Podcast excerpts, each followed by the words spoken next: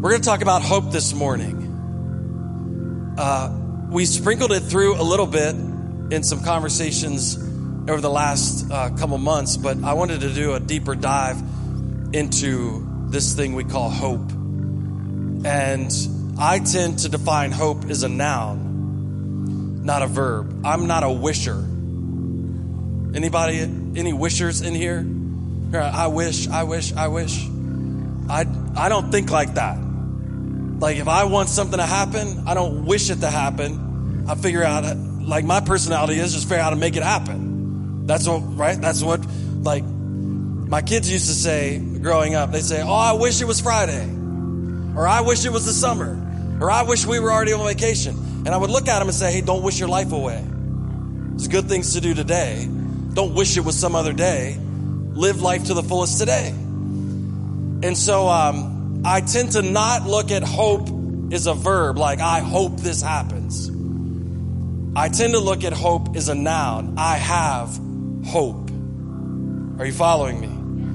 And we're gonna we're gonna look into Hebrews, um, and hopefully be encouraged this morning by that.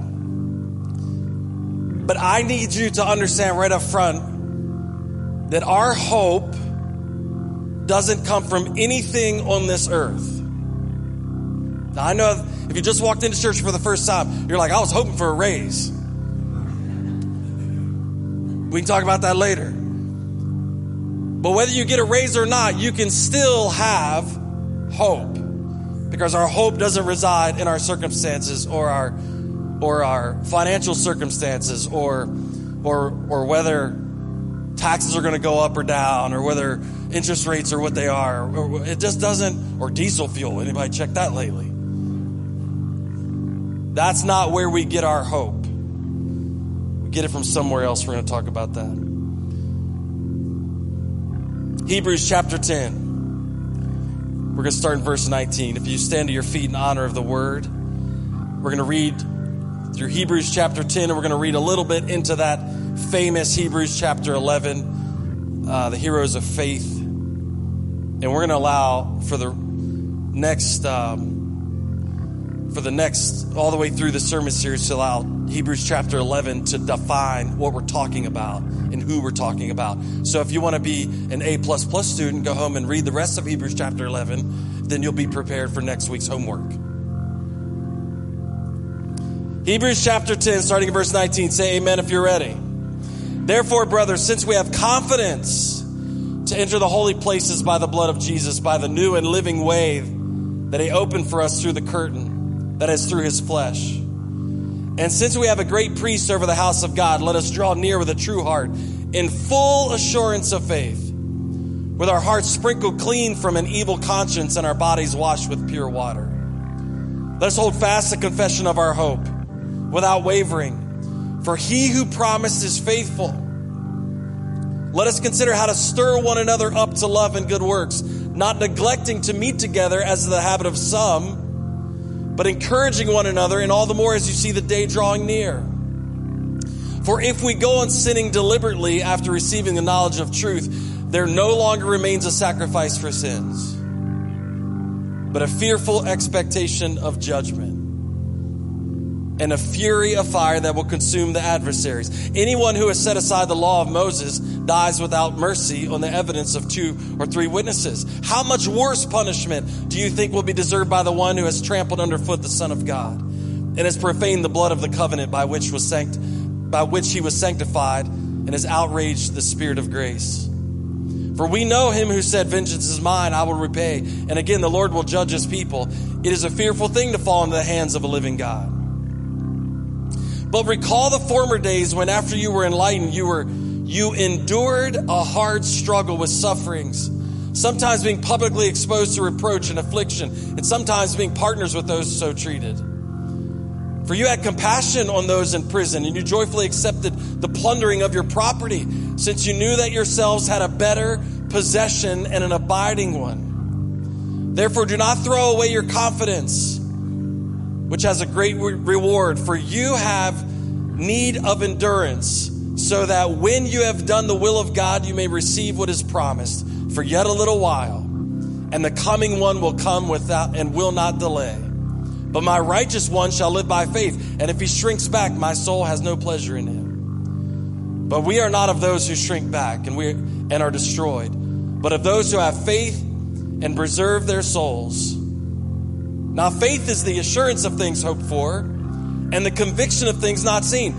For by for by it the people of old received their commendation. By faith we understand that the universe was created by the word of God. And so that what is seen was not made out of things that are visible. By faith Abel offered to God a more acceptable sacrifice than Cain, through which he was commended as righteous, God commending him by accepting gifts. And through his faith, though he died, he still speaks. And by faith Enoch was taken up so that he should not see death. And he was not found because God had taken him. Now before he was, before he was taken, he was commended as having pleased God. And without faith, it is impossible to please him. For whoever would draw near to God must believe that he exists and that he rewards those who seek him. Father, we thank you this morning for your goodness to us. We thank you for your word. We pray, Lord, that we wouldn't just walk away feeling good, that we'd walk away being changed. Change us. Renew our minds this morning. Make us more like Christ. In Jesus' name we pray. And everyone said, Amen. You may be seated. We're going to get into this introduction to the idea of hope today. We're starting Hebrews chapter 10 and move on to chapter 11, just the beginning of it. I want to, before we do that though, let you know uh, and remind you we are starting. Um, uh, what traditionally is called a capital campaign or however you want to call it. But, but if you weren't here last week, I, I told um, the congregation last week in all three campuses that Hope Community Church is in a, a very unique position. Um, this last year, we did a $400,000 uh, principal payment on the mortgage here uh, in Hedgesville. Yeah, that's a big deal. We, um, this year, we launched a church in Concord, New Hampshire in May, and then we just, a couple weeks ago, closed on the building in Berkeley Springs. And that building cost, um, cost about $400,000. We put a little bit of cash with it and, and mortgage, and uh, assumed a 3.75, I think it was. 3.75. When's the last time you heard that number? 3.75% mortgage over the next three years at about $350,000 total. So as it stands, we are, we are paying cash for construction uh, things in Berkeley Springs and here in Hedgesville. And as it stands, I believe in the next year or so that we could be totally debt free as a church. That's pretty crazy. Yeah. So uh, if we if we came together as a group, all three campuses, and and raised 750, 800, 2 million, um, you just want to add that one more outlier in there. Um, that we could be a debt free church at this time next year, ready to take on the next opportunity that God has for us. Amen. So there, I just wanted to let you know there's a card, there's a seat, a card in the seat in front of you. Uh, and there's several ways you could do this. If you prayed about it this week and you already know, uh, what God what God would have you do. You can write that on there if you want to and say, hey, this is a one time gift, or I'm going to make this commitment monthly for the next year. Or you can scan that QR code and go online, do it digitally, one way or the other.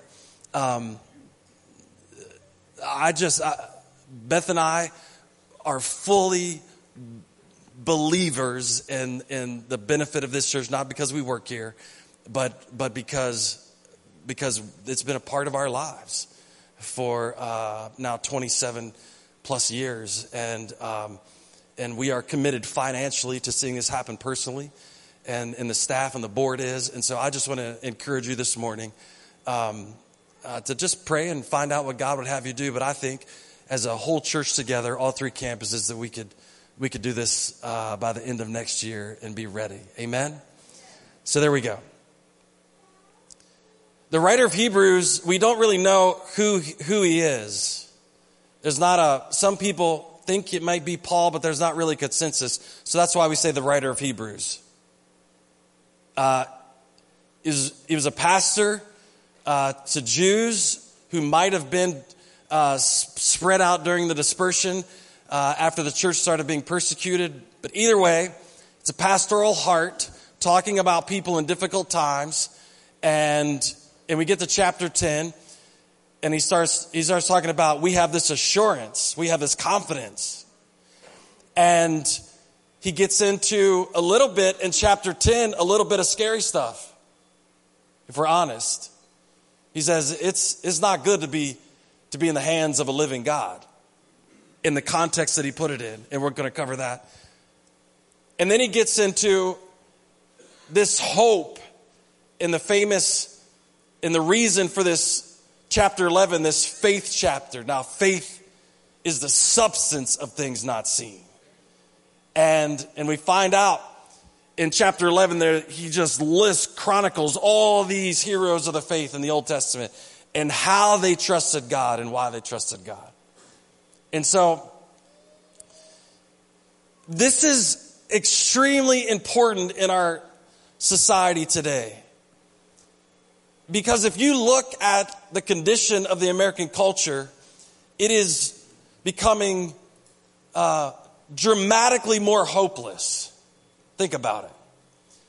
Our, our trust in our governmental leaders has plummeted over the last 20 years. Our trust in institutions like, like, um, anybody remember? Now, this is before my time. I'm not acting like I was there.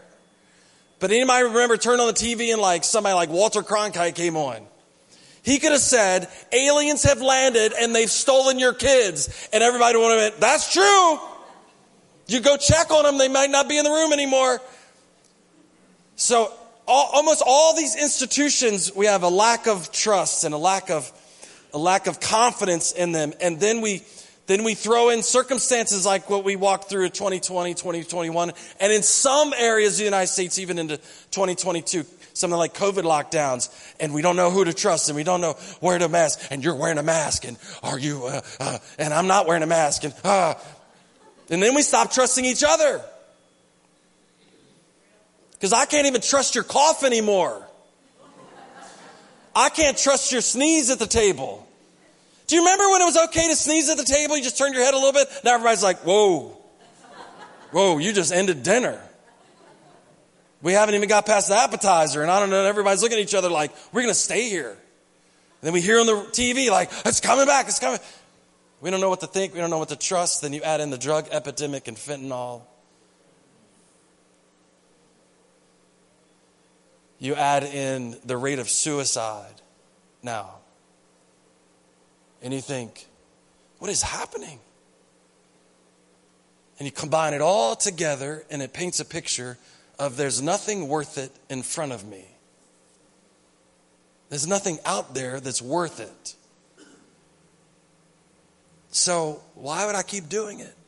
Why wouldn't I find something right now to block that pain? Why wouldn't I find something right now to take my mind off of it? Why wouldn't I consume myself with something else that I don't have to worry? I don't have to be anxious about it. Why would? Because there's nothing out there I see. It's like America's walked into a long tunnel that has no light at the end of it. Our association with church and and God is dropping at a rate never seen before. And organizations and denominations that, that we used to look at, the, the largest ones in America are their attendance is plummeting. And so we paint the whole picture and we go, man, it's kind of bleak out there. And inflation and all these things. And you feel the psyche of America kind of tighten up and go, I don't see any, I don't see anything on the horizon. And, um, and just a little personal commentary here for a second. By the way, our political seasons are so short it is, um, it is not helpful to put our hope in politicians. Unless you want your hope to be in four year cycles. And I think that's a little depressing. So the writer of Hebrews comes along and he says, first of all, I need to remind you that we can have this confidence now. Now, now you say, well, why is that so important? We talk about having confidence uh, to go before God all the time. You have to remember he was writing to Jewish people who had been taught their whole lives uh, that, that there was only certain people that could go into the presence of God. The high priest, there, there, was, there was only certain times and there was only certain circumstances and that normal people didn't just confidently go before God. It wasn't, there, there wasn't a pathway into the temple to be able to do that. And so the writer of Hebrews is reminding them that, listen, since Jesus has died and resurrected, some of you may remember at the crucifixion when Jesus said, it is finished, there is a veil in the temple that separated the, uh, this place they called the Holy of Holies that you couldn't go into. And when Jesus died, that veil split open, symbolically representing that now we have access to God. Could you imagine having access, all of a sudden access to something that you, it's like, it's better than winning the Powerball. What is it, almost a billion dollars again or something like that? I don't know. You want to pull it together and see if we can get it church paid off? Um, that's a joke. Everybody's like, hey, that sounds like a plan. Um, no, but imagine that. Imagine this is better than that. Imagine having money struggles and then having access to unlimited resources. So the writer of Hebrews is saying, remember, remember we have this confidence that we can approach God. Remember when you lived without that confidence. Now you have this confidence to be able to approach God. That's a big deal. So he's explaining to them, he's reminding them of their position. They're confident. They're clean. Not like, not like they washed with Dove soap. But their sins have been removed and they have been assured of their future. So he's painting this in, ver- in chapter 10. Hey, listen, you can be confident. You can approach God in this confident manner. Not, not, not arrogant, but confident. You know there's two different things. You don't go to God and say, hey, you're going to do this for me. No, you go to God confidently, Lord, you are capable, willing, able, and I'm your child, and I'm coming to you with confidence that you're for me and that you have my best. You have my best for me. That's confidence. I can boldly approach his throne. So, this is a new position he's teaching. Here's what they grew up with Exodus chapter 19, verse 16. On the morning of the third day, there were thunders and lightnings and a thick cloud on the mountain and a very loud trumpet blast, so that all the people in the camp trembled. Then Moses, you thought they were going for a camping trip. Then Moses brought the people out of the camp to meet God, and they took their stand at the foot of the mountain. Now, Mount Sinai was wrapped in smoke because the Lord had descended on it in fire and the smoke of it went up like the smoke of a kiln. And the whole mountain trembled greatly. And as the sound of the trumpet grew louder and louder, Moses spoke, and God answered him in thunder. The Lord came down on Mount Sinai to the top of the mountain, and the Lord called Moses to the top of the mountain, and Moses went up. Now, this is a scene that would make all of us scared to death. Like this is happening in front of the Israelites and they were warned, do not come up on this mountain or you will die. God is here.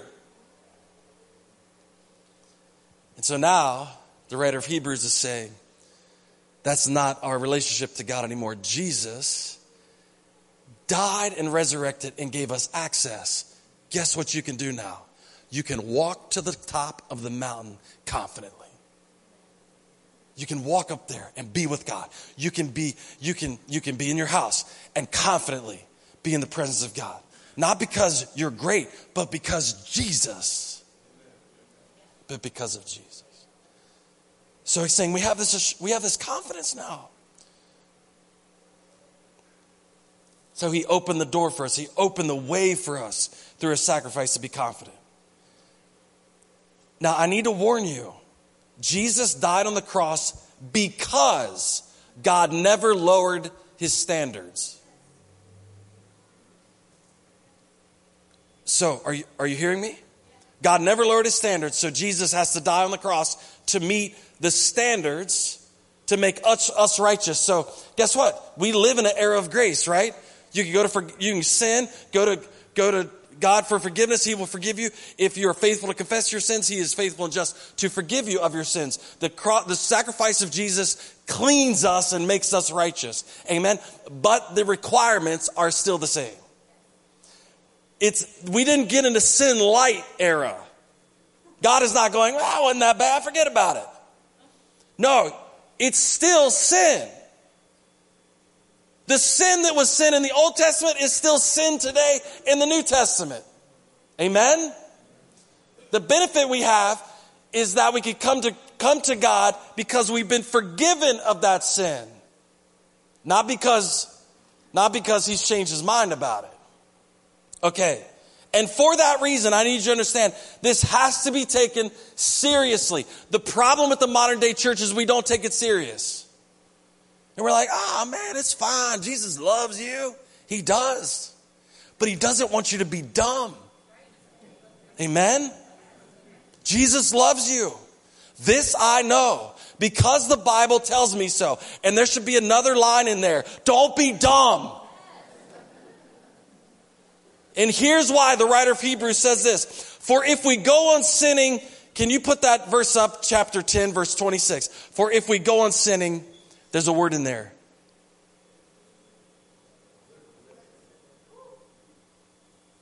Okay, I need to explain something to you. This is not a character flaw. He's not talking about you have an addiction issue. He's not, he's not talking about that. He, he, he's, he's not talking about like, like I'm dealing with sin in my life, trying to figure out how to eradicate it. The writer of Hebrews actually right now is talking about people who knew the grace of God and are rejecting it. I don't need him anymore. If we go on deliberately sinning after having received the knowledge of truth, there no longer remains a sacrifice for sins.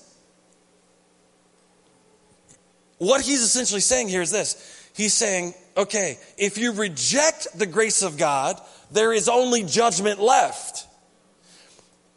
So what the church has to understand, what we have to understand is that is that we have assurance to go before God because of Jesus. We have been made clean through the blood of Jesus. We have been forgiven. But if we push that off in our life, we say, I don't need it anymore. I don't need this thing. He's, the writer of Hebrews is giving them a warning. Don't play with this. Don't play with this because there's not option A, B, and C. There's not, He's forgiven me and there's grace, or there's no grace, or there's a little bit of me in the middle. There is option A or B, and if I reject the grace of God, there is only judgment left. There is no middle ground. Are you following me? So he's saying, you can't play with this thing. You can't play with this. You can't act like you can just go off and do whatever you want and reject the grace of God and reject what He's done for you and act like you're still part of the family. So that's a tough portion of Scripture. Amen? Then he gets into what the basis of what we're going to talk about. He tells them we can come confidently before God. It's not something we can play with. But then all down through this portion of scripture, you hear, you hear a unifying message Hebrews chapter 10, verse 23. Let us hold fast to the confession of our hope without wavering, for he who has promised is faithful. Why are we holding fast? Because our hope is out there. Are you following me? And the one who promised us what would happen is faithful. So what he's saying is, it will happen. So what is yet to come will come, and we can count on that because the one who promised it that it would come is faithful. So our hope is out there. Hebrews 10 34. For you had compassion on those in prison, and you joyfully accepted the plundering of your property, since you knew that you yourselves had a better possession and an abiding one. You, they were able to give up what they had on, on, in this life because they knew they had a better one to come. Do you see the theme? Hebrews chapter 10, 36. For you have need of endurance, so that when you have done the will of God, you may receive what is promised out in the future. Hebrews 11, 6, and without faith it is impossible to please him. For whoever would draw near to God must believe that he exists and he rewards those who seek him. When you get rewarded? The, the, the, the theme that ties this together, he's telling, he's telling these believers, hey, listen, listen, you're in a new position through Christ. You have confident access to God. Don't play with that. But in your circumstance right now, now, can we just be totally transparent? Because if I don't, my good friend Nat Sagenario, who reviews all my sermons, will say, Chris, why didn't you bring that up? So, Nat, I'm bringing it up. He does that to me every week. And I'm going to give him credit for this. He always tells me, Chris, these, these saints in Hebrews, in the book of Hebrews, were suffering physically for the gospel. Did you just read it? It said they plundered your houses. Now, can we be honest? Somebody criticizing you on Facebook because you put a praying emoji up, it's not the same.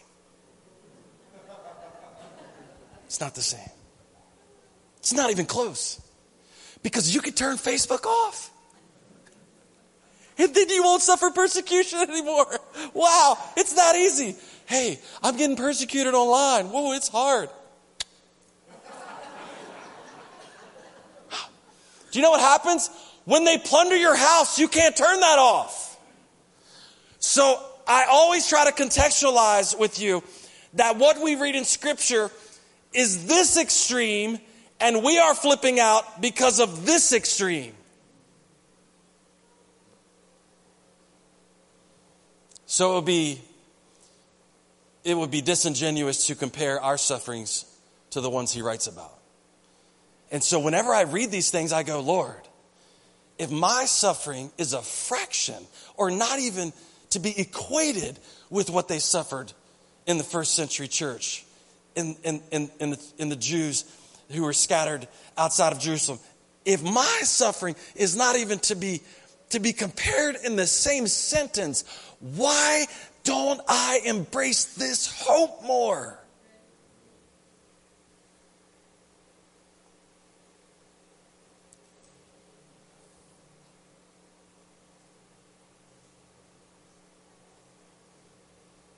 He's saying, listen, He's promised you, He's promised you, He's promised you, He's promised you, He's promised you. You can do it. You can have hope. You can have hope. Now, there, there's this issue with hope by itself can get there's got to be a thing attached to hope to make it work out so this is what he tells them. He's actually quoting in Hebrews chapter 10, 37. He's actually quoting from the minor prophet Habakkuk. He says, For yet a little while, and the coming one will come, and without delay. He reminds them, he's coming back. So I need to, I need to draw everybody in real quick. Okay, ready? The writer of Hebrews was not promising them wealth. He was not promising them prosperity. He was not promising them health. He was not promising them any, any of those things. He was saying, You can go confidently before God. God will supply all your needs according to riches. Like, this is all that teaching. God is for you, He's with you. He's there to give you peace. He's there to do all those things. What the writer of Hebrews is promising them is that Jesus is coming back. Now, I can tell you, I was expecting that response. Yeah. Because it's been a long time. We talked about this last week. It's been a long time. And everybody's like in the room going, Yeah. You know, they just did a government investigation into aliens, too, Chris. The church has been doing this Jesus coming back thing for a long time. Mm-hmm. We have.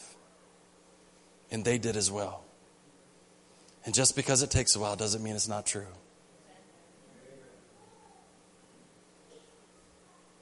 And my fear is when a church loses its hope in the return of Christ, we lose hope.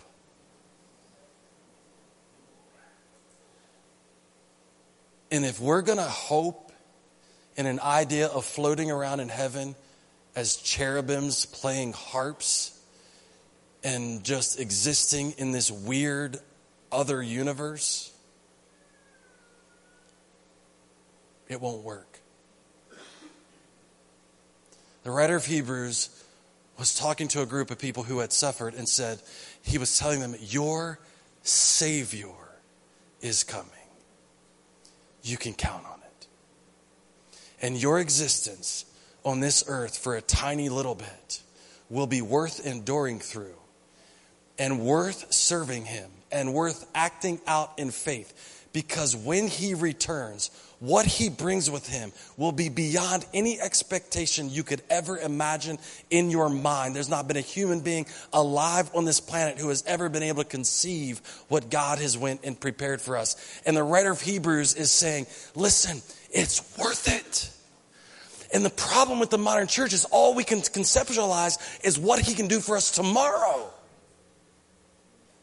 We never think past, what if tomorrow doesn't work out? Is it still worth it? What if in six months it doesn't work out? Is it still worth it? And he's telling, the pastor is telling the church, I'm telling you it's worth it. He is coming back. And when the church operates, I know that, I know you're like, man, this is old school preaching, Chris. I don't know if people in this century are going to take it. The Bible also says that will happen. And that we as the church if you just showed up here, you're not a part of the church yet, hurry up and get on board. We, as part of the church, have to look past the current circumstance, have to look past our current bodies, our current, our current stages, and go, He promised. And what He promised me is past this. What he promised me is past this. What he promised me is past any pain I'm experiencing. What he promised me is past any difficulties I'm in. What he's promised me is past any persecution I could suffer. What he's promised me is true and it's worth me hanging on. Amen? So let's talk about faith. The band's going to come up. We'll end with this. Faith is the hope we have in the promise of Christ compelling us to do things. Did you hear that? Faith is the evidence, the assurance, the substance of things that we have not seen yet. That we have not seen yet. So faith is me acting out on what he promised me. Are you hearing me? So when the writer of Hebrews in chapter 10 says some, he says five things that we should be doing. Watch this. They are all rooted in the hope we have in eternity. And you have to have faith to do them. Watch this draw near to God. He then, he then says later on in chapter 11, well, you can't even come to God without faith. You have to believe He exists. And so he says in chapter 10, draw near to God. With faith, I'm drawing near to God. Okay. Then he says, hold fast to the confession without wavering. What's that mean? Remember, he said, don't you, don't you accept the grace of God and then reject it. Hold fast to that confession. What is your confession? That He is real and that He's forgiven me of my sins. Amen? And that He's the Lord of my life.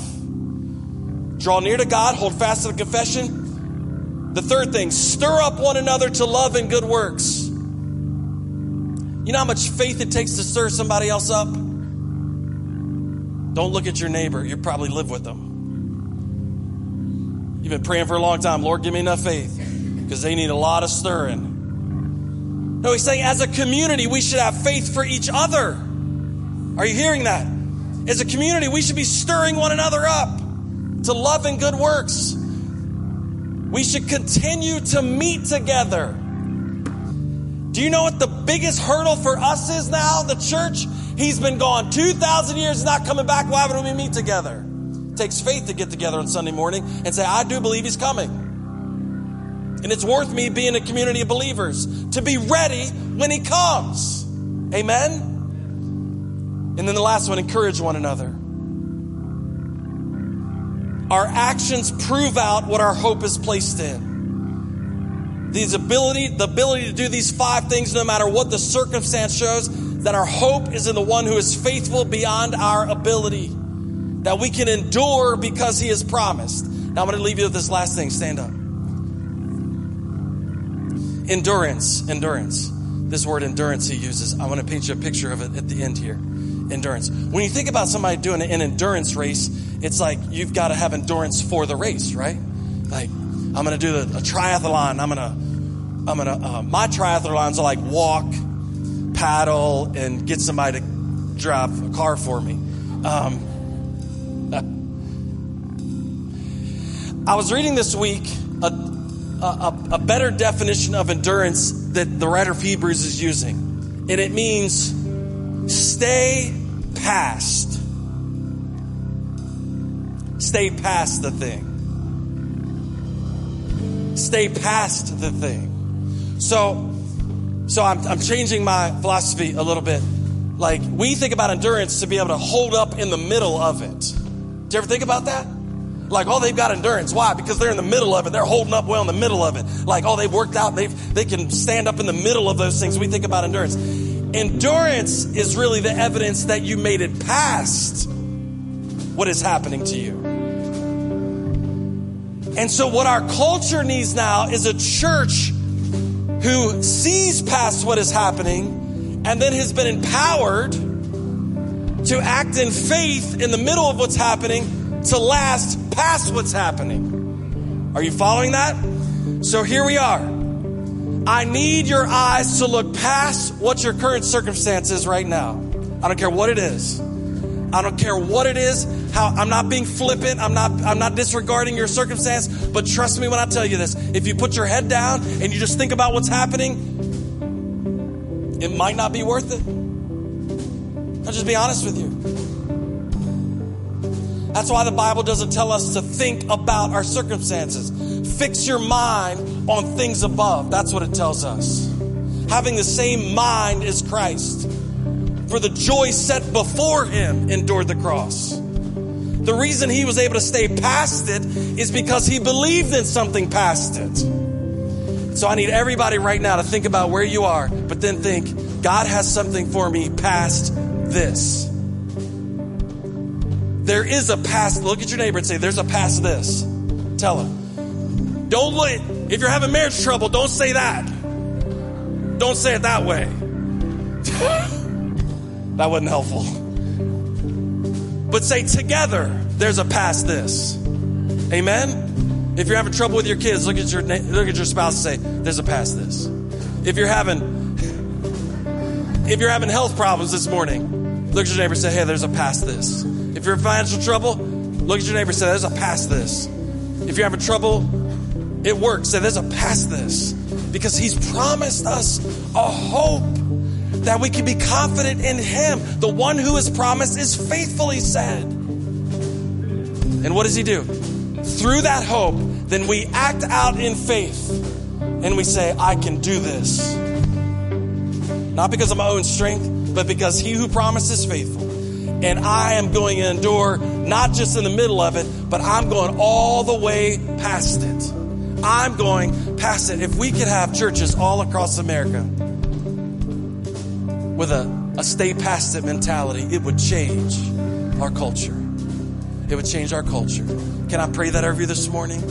Our hope is not where you are, it's past where you are. And He's faithful to get you past there and He is coming back. Father, we thank you for this.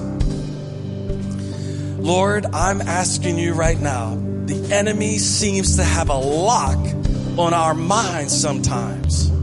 And he pulls us down into the current ditch we are in. And we struggle to lift our heads up. But I'm asking you today that we would lift our heads to where our help comes from. We would fix our eyes on the author and finisher of our faith. We would we would see past our current circumstance. And Lord, it would cause us to act out in faith today. It would cause us to respond in faith. It would cause us, Lord, to do things that show the evidence of what has not happened yet. Lord, I pray that as a church we could act out as if it was already done because your promise is true.